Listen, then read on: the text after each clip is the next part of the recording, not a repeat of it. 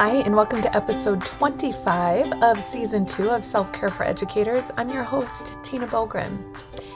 This week's invitation mm, isn't super sexy, but for me, it's something that, oof, I know works and I slip away from it often.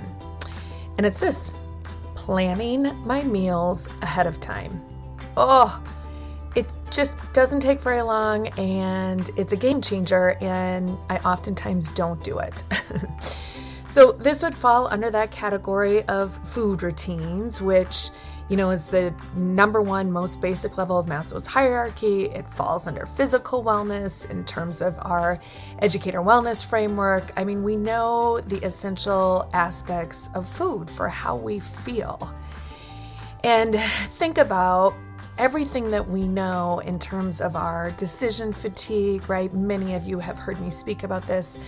When we reach that state of decision fatigue, which oof, can happen real quick for us as educators, our brains start seeking shortcuts. And the two shortcuts are to act impulsively or to do nothing. And so when we think about this in terms of our food routines, when we hit this place of decision fatigue, for me, that acting impulsively is what my brain does.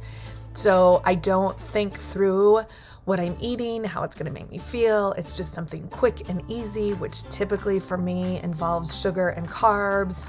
And I just don't feel good when I'm not planning and really thinking about what I'm putting in my body. For some of you, it's the do nothing where it's easier to just not eat, to go through the day because we're so busy and just this is how we miss meals.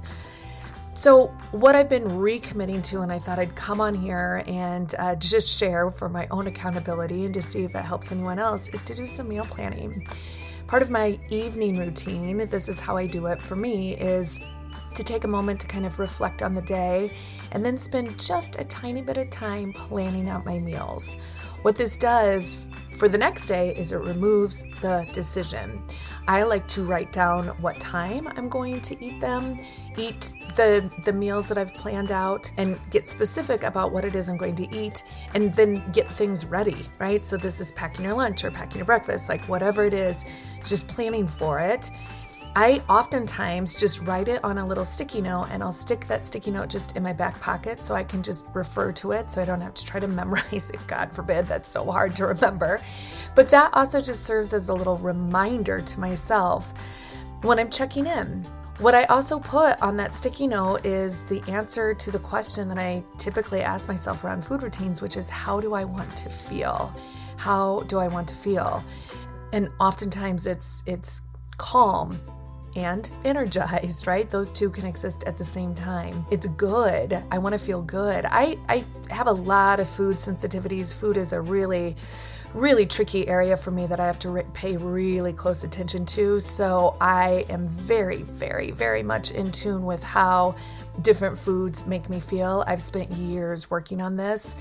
And so part of that question of how do I want to feel is knowing I know, I know what's to happen if I have sugar or carbs. I'm to feel terrible and lethargic. After the initial high, I usually get a headache and some brain fog. And so, knowing I don't want to feel that way, it's that idea if I can play the tape forward, play the tape forward and think about, okay, if I eat this, how will I feel? That can be really helpful. And when I plan my meals like this, it just kind of removes temptations. It's less decisions that I have to make. You know, if I only have so many good quality decisions that I can make, I don't want to spend so many of those decisions thinking about food. Today's episode is brought to you by Magic Mind, the world's first productivity drink. You know, it feels like caffeine is ingrained in our culture. Surviving on coffee is a social norm. I mean, it's written on mugs and stickers and t shirts, book clubs, friends oftentimes meet at coffee shops. Caffeine is how so many of us connect with one another and build camaraderie. But the truth is, we really, most of us, especially educators, are struggling with everything that's on our to do list. But sucking down cup after cup of coffee can have serious consequences to our vitality. And vitality is something you know I'm taking really seriously this year. Magic Mind's founder discovered this the hard way when he learned of his heart condition brought about by too much stress and too much caffeine. That is exactly why he set out to uncover ways to boost energy and calmness, something traditional energy drinks simply can't provide. Seven years of research later, and he created Magic Mind. You've got to give your body and mind some TLC and try this. I think you're going to love it. With their money back guarantee, there's no reason not to try adding Magic Mind's magical elixir to your morning routine just like I have. Take 20% off your first order of Magic Mind at www.magicmind.co slash self-care and use the promo code self-care. That's magicmind.co slash self-care and use the promo code self-care to take 20% off your first order. So this week's invitation is doing just a little bit of meal planning. This can include, you know, your meal prep, for many of us taking some time, oftentimes on the weekends, to kind of plan ahead. I know it's a pain in the moment, but it feels so good during the week when we don't have to think through that, when it's already done and it's waiting for us. We just grab it and we know that's going to be a wholesome, nutritious, oh, healthful meal that's going to make us feel better. What a difference. And again, I'm going to remind us our physical wellness is, is where I always want us to start because when we feel better, we show up differently. I'm going to say that again. When we feel better, we show up differently. And I know that when I'm drinking the stupid water and I'm eating food that really works for my body and helps me kind of stay in line with my own personal health health goals, I feel better and I show up differently. I'm a better person to be around. I'm happier. My brain isn't consumed with thinking about that next hit of caffeine or sugar that I can get or berating myself because I had the sugar and the caffeine and now I feel terrible, right?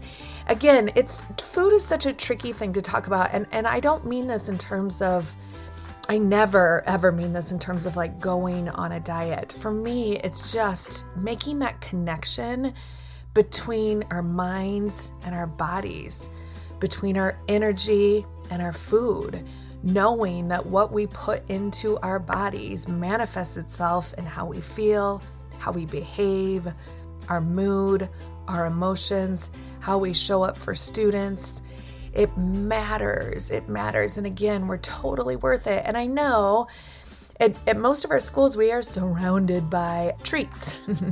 and I am here for treats. I love a good treat, don't get me wrong, but that can be really hard. I remember the candy bowl that sat on my colleague's desk. She was the instructional coach, and her classroom or her office was right outside my classroom, and I could just walk by there and grab 700 mini Snickers bars and not even think twice about it.